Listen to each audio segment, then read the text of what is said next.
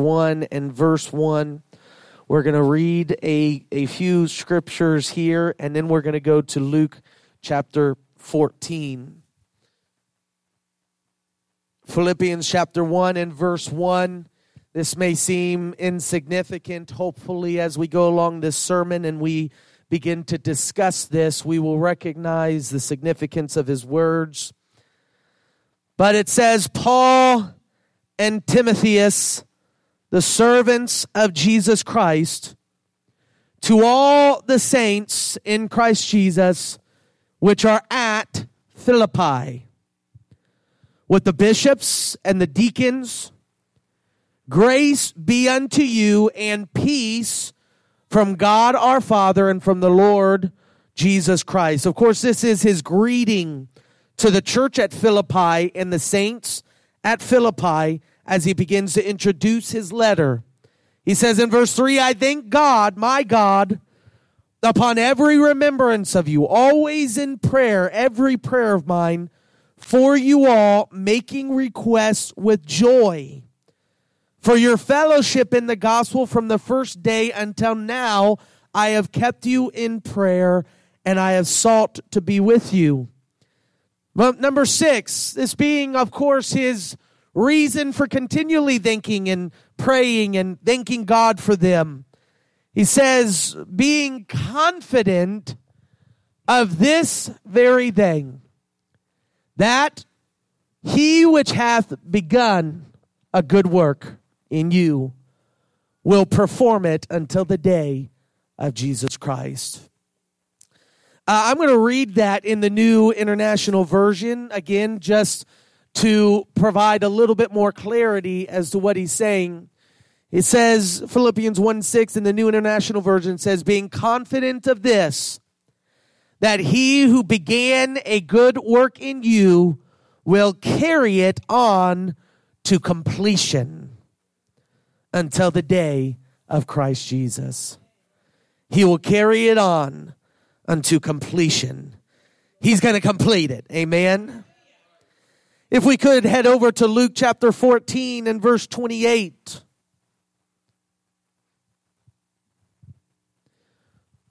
Luke chapter 14 and verse 28.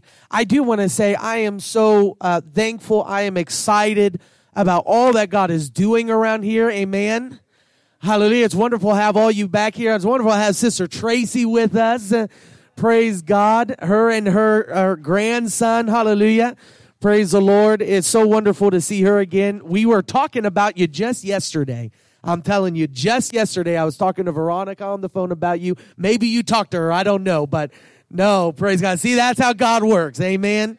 That's how God works. It's wonderful to have her and, and everybody else here. I am so excited to announce that on Thursday, uh, I'm sorry, Friday, Ken was baptized in the name of Jesus Christ uh, for the remission of his sins. Hallelujah. So we're very thankful he's not here today, but we're thankful for what God has done in his life. In two months, we've now baptized nine in the name of Jesus, and we are thankful for what God are, is doing in these lives. And uh, we just want to keep praying for them and rejoicing with them. Amen. Hallelujah. Because what a wonderful thing Oh, to have our sins buried in a watery grave. What a beautiful, wonderful, wonderful thing that is. So let's continue to rejoice with Ken and uh, let's con- continue to rejoice with Scarlett, who's also not here today. She was here Wednesday, but she was baptized last Sunday, and uh, we rejoice with her as well. Several families are out today. I don't know why. It's just happened to be that perfect storm, you know, where several families are out at the same time. But, but man, uh, it, you know, it, it doesn't matter who else is here. God's here, and that's it's His presence has been incredible. Hallelujah. All right, Luke chapter fourteen, verse twenty-eight. Pastor, just stop. Get on with your sermon. I got a lot to thank God for. I could stand here for the whole day and thank God and testify about the goodness of Jesus. Amen. Luke chapter 14 verse 28. For which of you intending to build a tower sitteth not down first and counteth the cost whether he have sufficient to finish it. Now that's just wisdom. Lest happily, after he hath laid the foundation, he's not able to finish it, and all that behold it begin to mock him, saying, This man began to build and was not able to finish. I'd like to, to really draw our attention to this idea. If you're going to build something, you better make sure you sit down, budget it out, make sure you got them funds to finish that project, right? Today, I just want to preach you for a little while on this topic. Did he count the cost? I feel the Holy Ghost. Did he count the cost? Let's go to the Lord in prayer right now, one more time, and just ask that he would speak to us and open up our hearts and help us to understand his word. Lord, we're so thankful for your word. I, I, pray, God, that you would help me today to, to bring this word to life. Help me today, Lord Jesus, to bring this to life, that everyone who hears me this morning, they will understand, Lord God, that you are drawing them and you're working on their behalf. Thank you for setting the foundation of faith, uh, Lord God, in this place. I pray, Lord, you'd use me.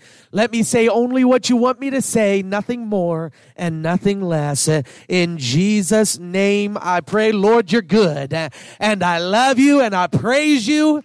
In Jesus' name, I worship you, Lord God. Hallelujah, hallelujah. Praise the Lord. God bless you. You can be seated. Now, my wife noticed, I don't know if anybody else noticed that this is a graphic that we uh, used a couple years ago in 2019. In fact, I preached a sermon in 2019 called Counting the Cost of Discipleship. I use these scriptures in Luke chapter 14 for truly the purpose that Jesus gave these scriptures was to warn the disciples in that day there's going to be a lot that comes against you. Living for me doesn't necessarily mean that from this point on, you're going to have this blessed life with a bunch of money and a bunch of friends and, and all that. But rather, you may lose some family members. You may lose some friends. You may have to lose some pleasurable uh, activities in your life. There's places you can't go, things you can't do, things, words you can't say. Come on, amen, amen, hallelujah. And Jesus wasn't uh, pulling any punches. He didn't want to make it pre- pretend like this is just an easy little thing that you can just slide into. Now I'm a Christian.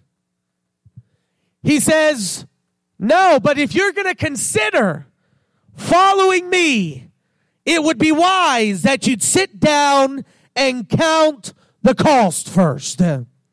Now, today, I'm using these scriptures for a different reason. Because the wisdom that Jesus expressed in these scriptures, it far surpasses the immediate meaning. He warns us, it is wise to sit down and count the cost, lest we begin something that we cannot finish. In fact, he asks the question which one of you would lack the wisdom to sit down and count the cost first? Which one of us among us would choose if we're going to build something or do something not to first sit down and make a plan and a budget for that thing. He implies, look, this is just common sense, right? It's common sense. And none of you would dare sit down to build and, and uh, plan to build the tower and not first sit down and count the cost. So as I was in prayer and I began to consider these passages of scripture, I began to ask myself the same question. Of course, I have had to count the cost. as to my personal walk with God and discipleship.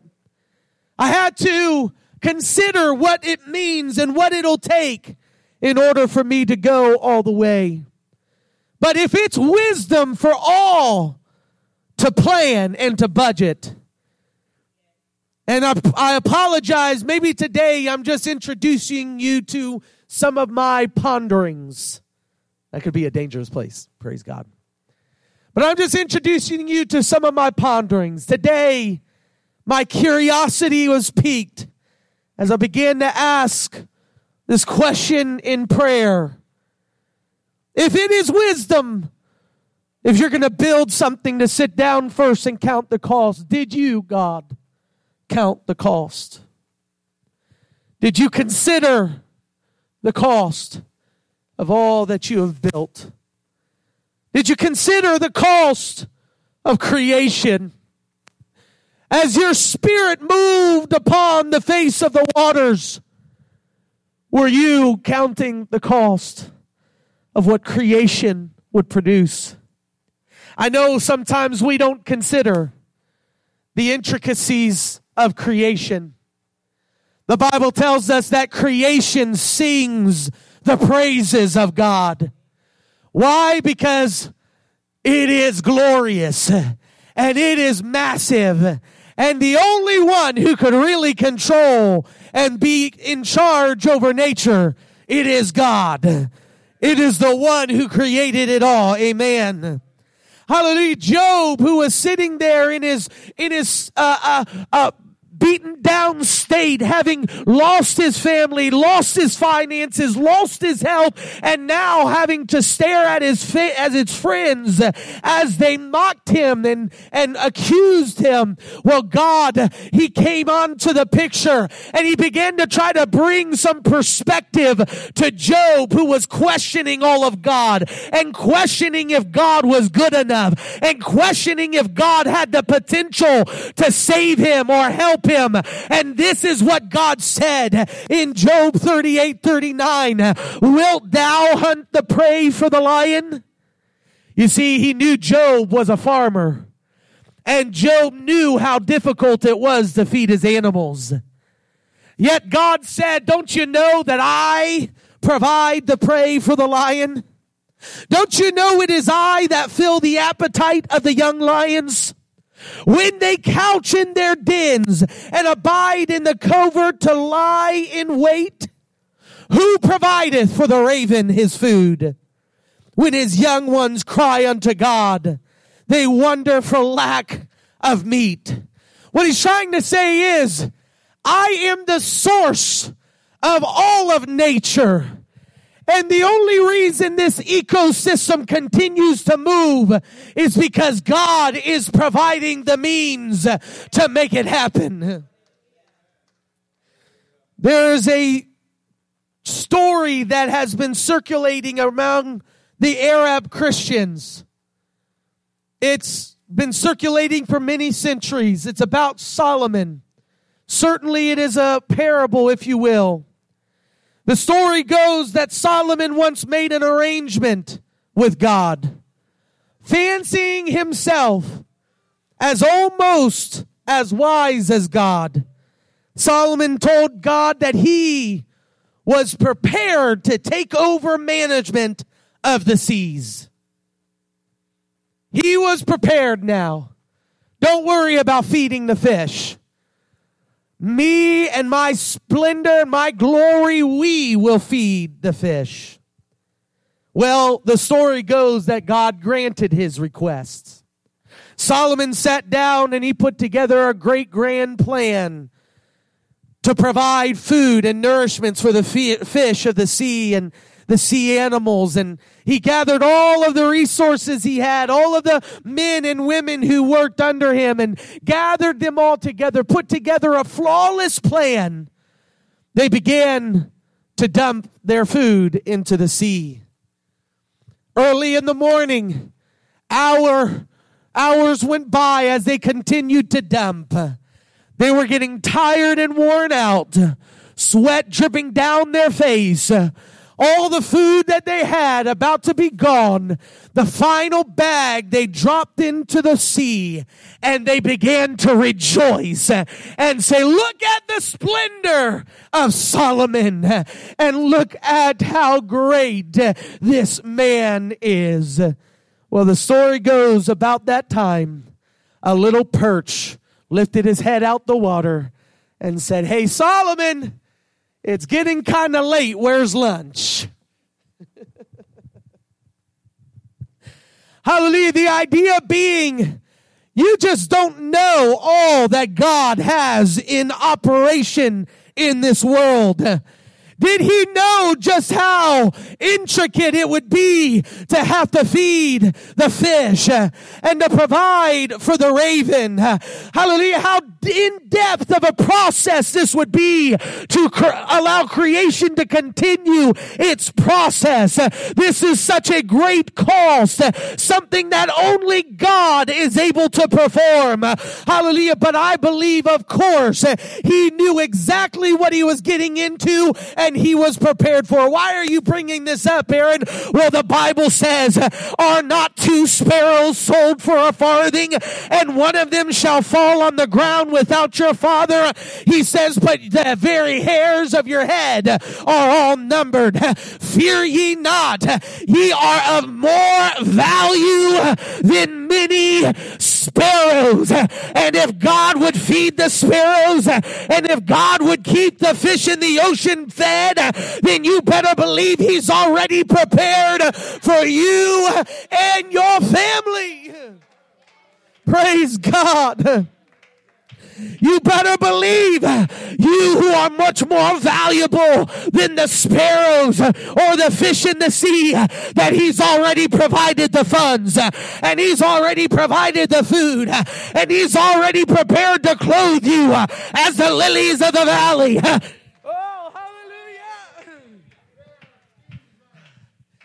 Praise God. Oh, praise the Lord. Sometimes we act as though there is a, lacking in the kingdom of the Lord. Listen, just because your pockets are empty doesn't mean he, his is. Oh, come on, praise God. Oh, hallelujah. Hallelujah. That's why he says in Matthew chapter 6 and verse 8, fear ye not, or be not ye therefore like unto them, for your father knoweth what things ye have need of before ye ask of them. How do you know what I need already, God? How do you know what I need in my fridge? How do you know how much money I need to survive? That's because before the foundations of the earth, he sat down at his heavenly desk and he began to write out the budget. This is how much they're going to need for this. This is how much. Oh, before you even had a chance to know your need, God already had a means of providing your needs.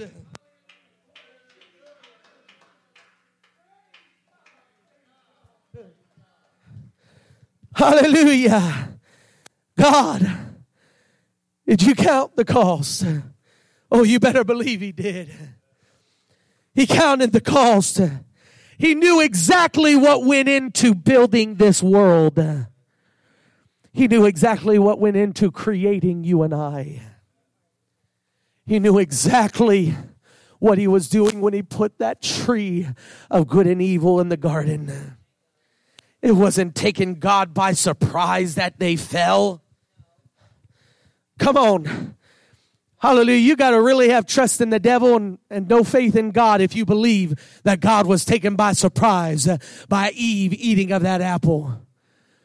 You see, no, but God already accounted for our sins. Oh, God already prepared for the fall of man. That's why even in the, the uh, even as he was pronouncing the cursing on the, the serpent and, and on the woman and on the man and, and everything because of their sins, he includes a little prophecy, a little hope. Hallelujah. He knew exactly what was coming down the line. He said one day the woman's seed would bruise the head of the serpent, but the head of the serpent would bruise his heel.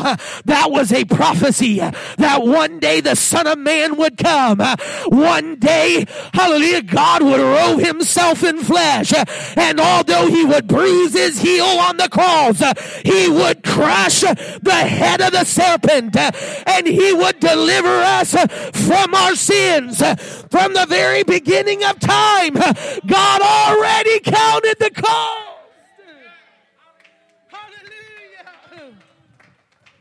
From the very beginning of time, God already counted the cost. Oh,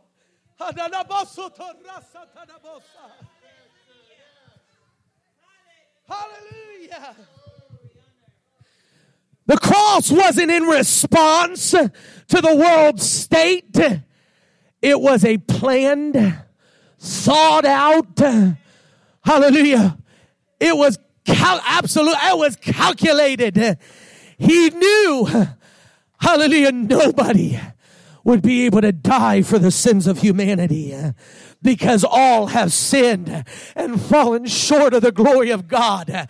Hallelujah. And that means if nobody else can do it before I even create the first bug, before I even create the fish in the sea, before I even form dust into man, I already prepared that I would take on the robe, the flesh of man. And I'm, Come on, before he ever breathed the breath of life into the nostrils of Adam, he already planned to enter into the world as the second Adam. Oh, the Hallelujah. I believe as he was breathing that life uh, into Adam's nostrils, Brother Bread, uh, hallelujah, at that same moment, uh, possibly he had already considered, it was already in the plan that one day a mighty rushing wind would fall on the day of Pentecost. Hallelujah. And all that were in there would be filled with the Holy Ghost with the evidence of speaking in tongues. Oh, hallelujah. Hallelujah. He already planned for it. He already prepared for it. He knew we'd be sinners and he knew he'd have to die. But God so loved the world that he gave his only begotten son that whosoever believeth in him should not perish.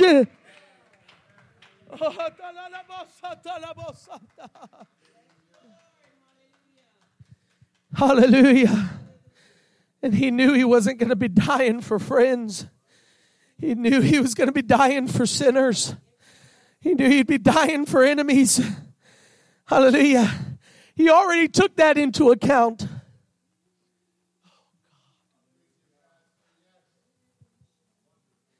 Can I inform you that he knew all your sins before you even committed them?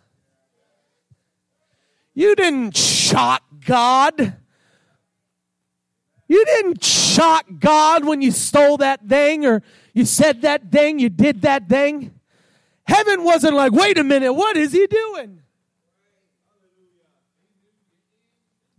Yes. No, but God, he says, here he goes. Oh, I can't hardly wash. This is the moment he's going to make that mistake. I can't hardly watch. Eh, but, but it's all right, Michael. It's all right, Gabriel, because because he made that mistake, but I've already accounted for this mistake. I've already planned for this mistake. And I've already made a path for him to find redemption and for him to find forgiveness and for him to find his way back because he considered the cost.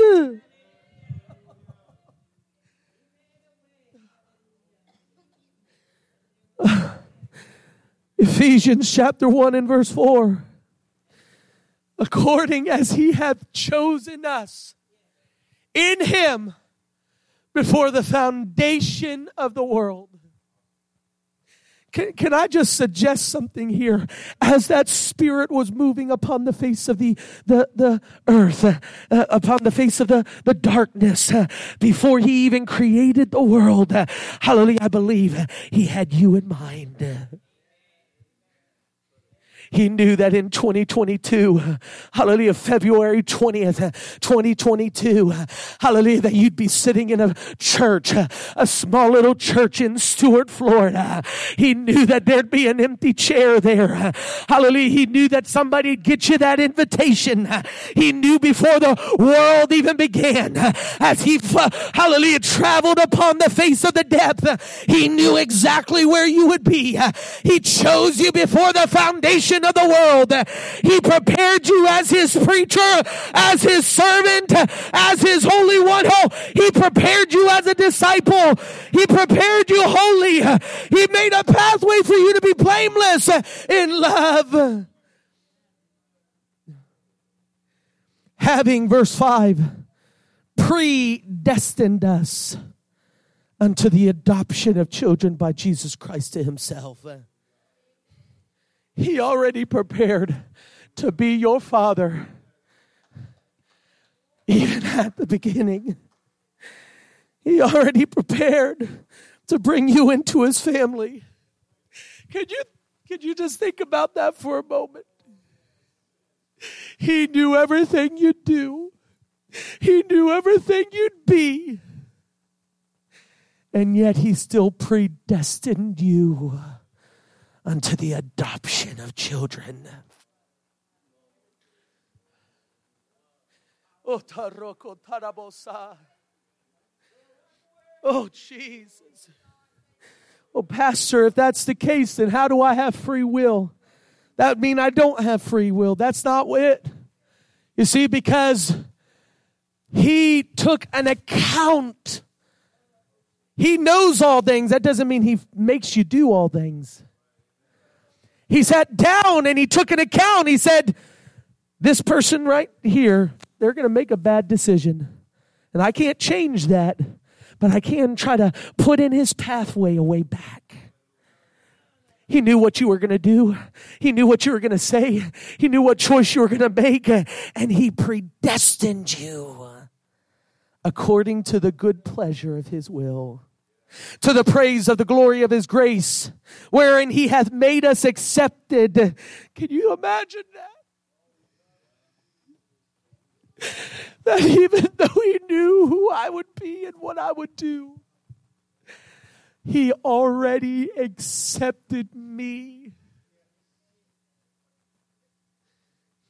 In whom we have redemption through his blood, the forgiveness of sins According to what? The riches of his grace.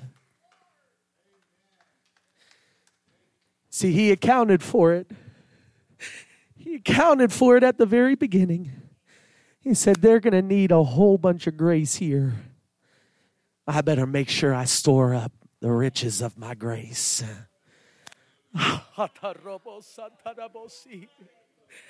Oh,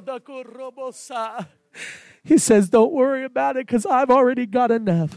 Let me tell you something His grace is sufficient for you. His grace is sufficient for you. I, look, I don't know what you're going through, and to be honest, it doesn't even matter. I already know He's accounted for it, and His grace is sufficient. He already knows how to take you through it. He's already knows how to take you out of it. His grace is sufficient for you.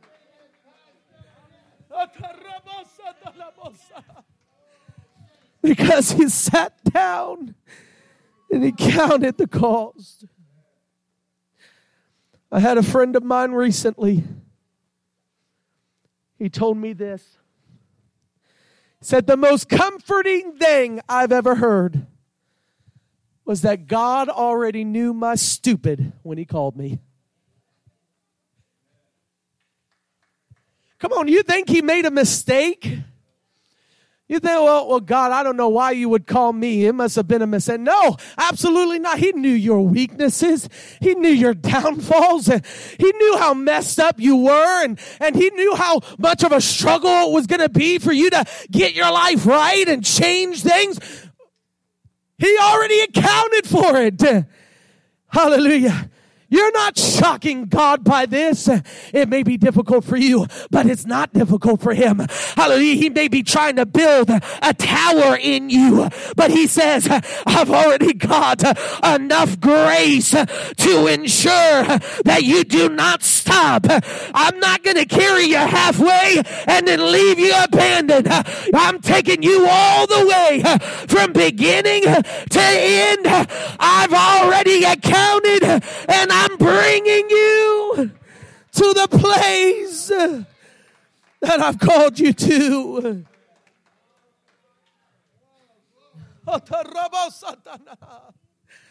Did he count the cost of finishing what he started in me? God, do you, do you really think you have enough to help me through my addictions? God, do you think you have enough to get me through my shame and my depression? I know God you called me and I know you've already started to work, but but God, I'm I'm beginning to question. Are you going to be able to finish the tower? I don't want people to look at me and mock me and say, Look at him. He says he's a Christian, but look at this and look at that. Hallelujah. Somebody begins to mock you and say, I thought you were a Christian. You let him know I'm a tower and he's still working on me. Hallelujah. That's not an excuse to act nasty and unchristlike, but it is an understanding. I am not finished yet, but God is still working on me, and I know He's still got riches in the bank. He's already accounted for what I'm gonna mess up, and He's already prepared to fix it. Oh. Oh, Jesus. Hallelujah. Why? Because I am confident of this that he who began a good work in you, he who began a good work in me, he's not going to get bored. Isn't that what we do? I've got 1,500 projects at our house just sitting there waiting for me to finish it but for some reason I got bored or I ran out of time or ran out of money or whatever the reason is. Can I tell you, he doesn't get bored and he doesn't run out of money and he doesn't run out of time. Hallelujah. Oh, hallelujah. He's going to carry it on to completion. He's not going to stop until the tower stands tall and all see the glory of God in you. That's the finish line. That's the ending. It's when we have already been developed and everybody can see the glory of God. And really, as Paul says, he's going to carry us into completion until the day of Christ Jesus. What that means is he's going to hold us. He's going to complete us until that day when Jesus comes back. Till death do us part. That's his thought. That's his mindset. Hallelujah. Until that day where we have either pass or Jesus comes back, He's going to continue to work on me. Hallelujah. But I am confident that He is not an unwise builder. He knows what it means to hold on to us. In Acts chapter 16 and verse 9, and I'm, I'm drawing to a close. The Bible says, and Paul had a vision in the night. There stood a man of Macedonia and prayed him to him in the, in the dream, saying, Paul, come over unto Macedonia and help us. Paul immediately set his heart to go to Macedonia. The first city he came to was the chief city of Macedonia named Philippi. He didn't have a single connection, he didn't know a single person. He just decided, well, I'm just going to walk on the beach. And while walking there next to the water, he came across a woman named Lydia who was selling colorful robes, if you will. Many people believe that that possibly meant that she was not in a very good profession. Meant that it's possible she may have been a prostitute or, or something of the sort. He came across this woman who seemed to be open hearted. He began to preach to her, and, and I don't know if immediately she received it, but she opened up her home.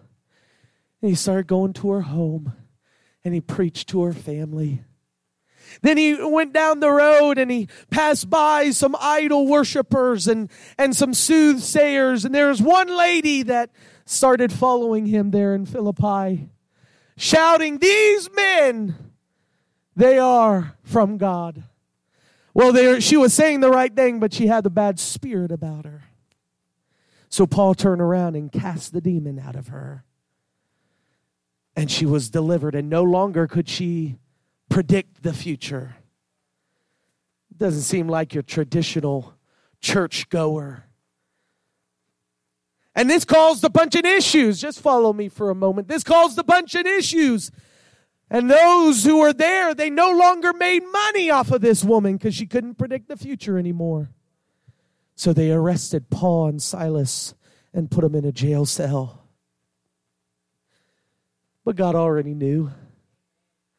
And while they're in a jail cell in the middle of the night, Paul and Silas began to sing, began to sing and worship God. How great is our God!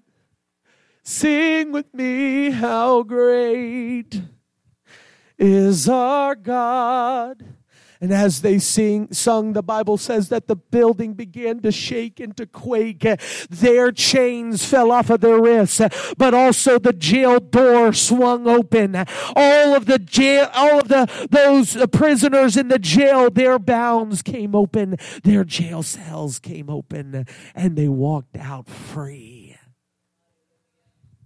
The jailer there, he was about to fall on his sword kill himself because either he thought that the prisoners were going to do something worse to him or he thought his masters who put him there was going to do something worse to him. So he figured that death was easier. But Paul called out to him and said, No, don't do that. He said, We are all here and accounted for. Bible says that that jailer took Paul and Silas, washed their stripes, and Paul began to preach to him and his family. And they converted to the Lord Jesus Christ. Almost immediately, Paul left Macedonia. He would return a couple more times before he would be arrested and taken to Rome. But this is the church he's talking about a woman who, more than likely, when he met her, was a prostitute. A woman who, when he met her, was filled with a demon. And a man who, when he met him, was about to kill himself. Yet Paul said, I am confident that he which began a good work in you is able to complete it. If we could stand today, I don't care who you are. I don't care what your background is. I don't care what your weaknesses are. I'm confident of this one thing. He's already accounted for it all. And He is able to complete what He started in your life. Hallelujah. Oh, Pastor, I've not prayed in a while. Well, that's all right. He knew you wouldn't. But you can pray today. Pastor, I've not been to church in a while. That's all right. He knew. You're here today. Pastor, I've not read the Bible in a while. That's all right. He knew you wouldn't. But, Pastor, you don't know what I've done. I, I don't know what you've done. But somewhere, maybe in the book in heavens, God already has it written down. He knew what you were going to do before you ever did it. And He's already counted the cost of what it will take to deliver you, to set you free,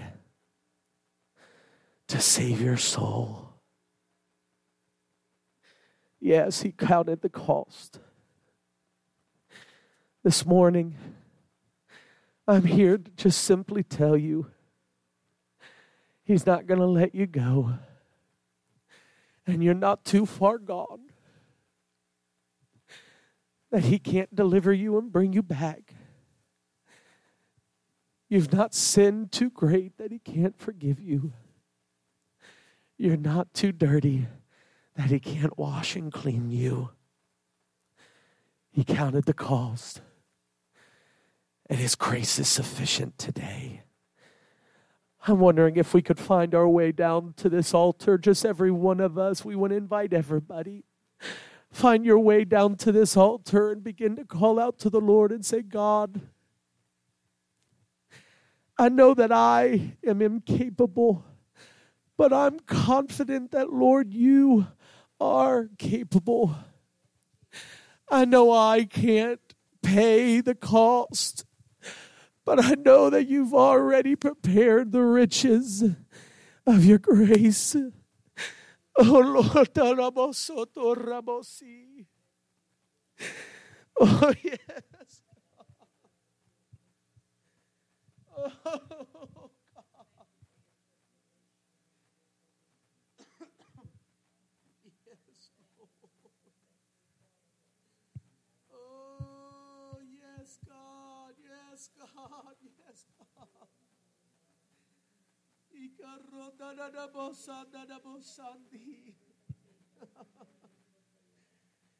God.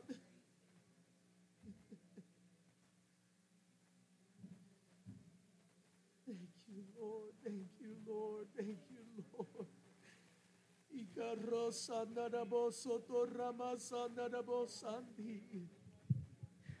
That's right. You just stay there.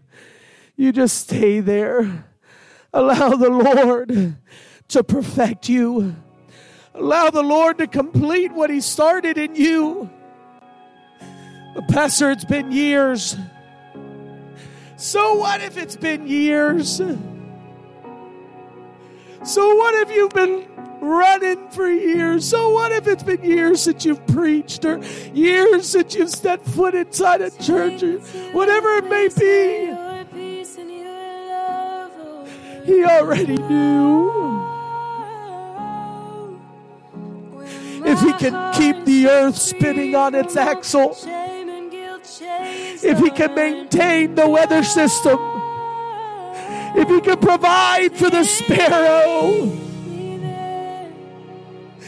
if he'd already accounted for all of that, then he's accounted for you and me.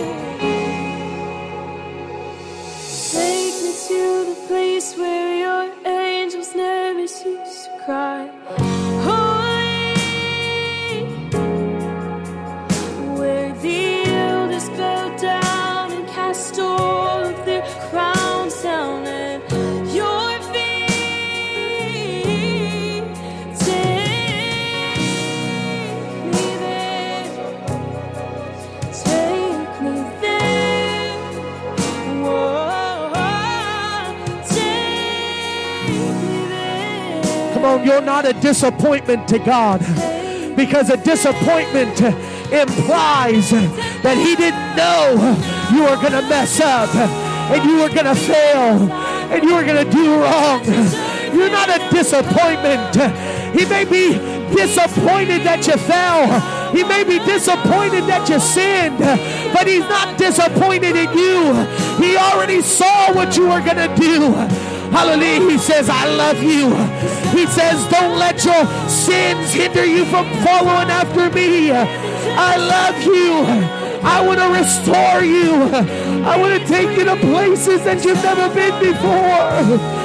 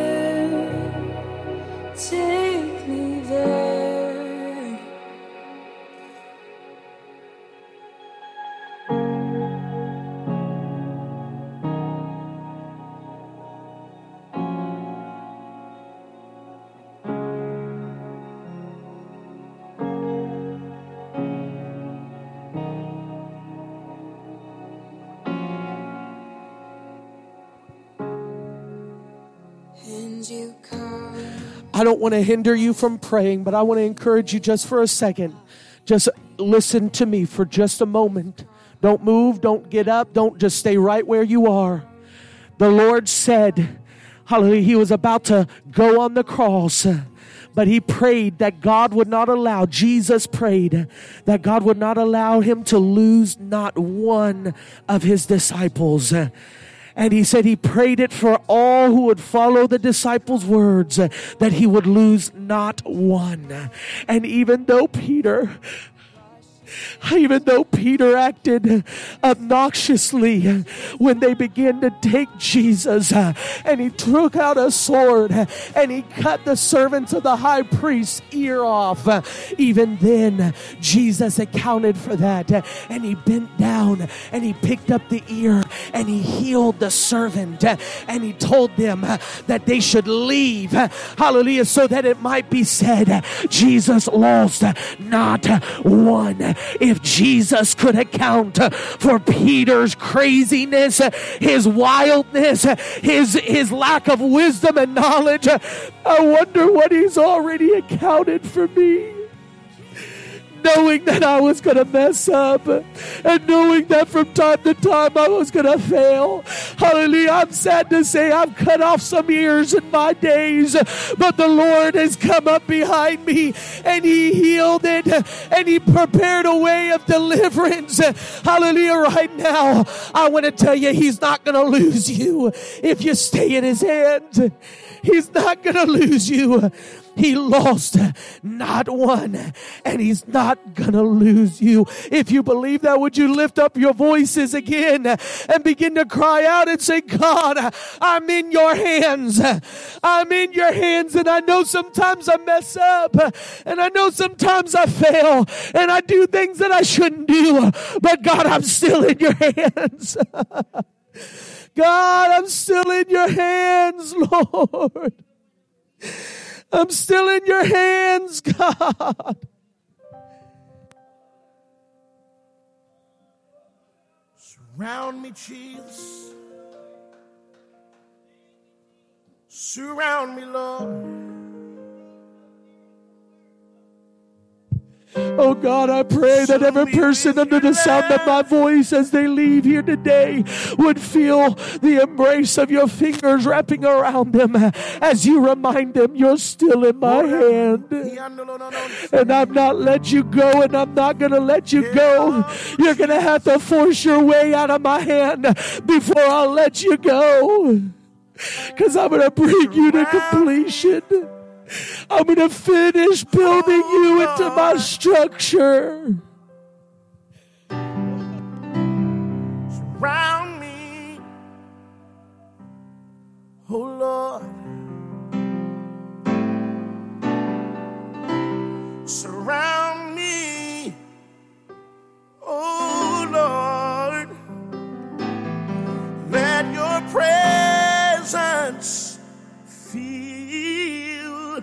this place.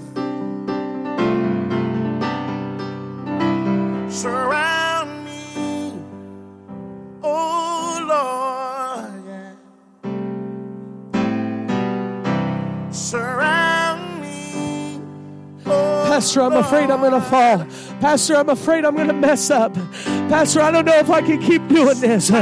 Oh, I rebuke that in the name of Jesus. You're not going to oh, fall. You're not going to mess up. And if you do, you just jump right back into the hands of Jesus because he's going to bring you through completion. Jesus, my prayer is today that you would surround me. Oh Lord, and I'm gonna say, surround me. Oh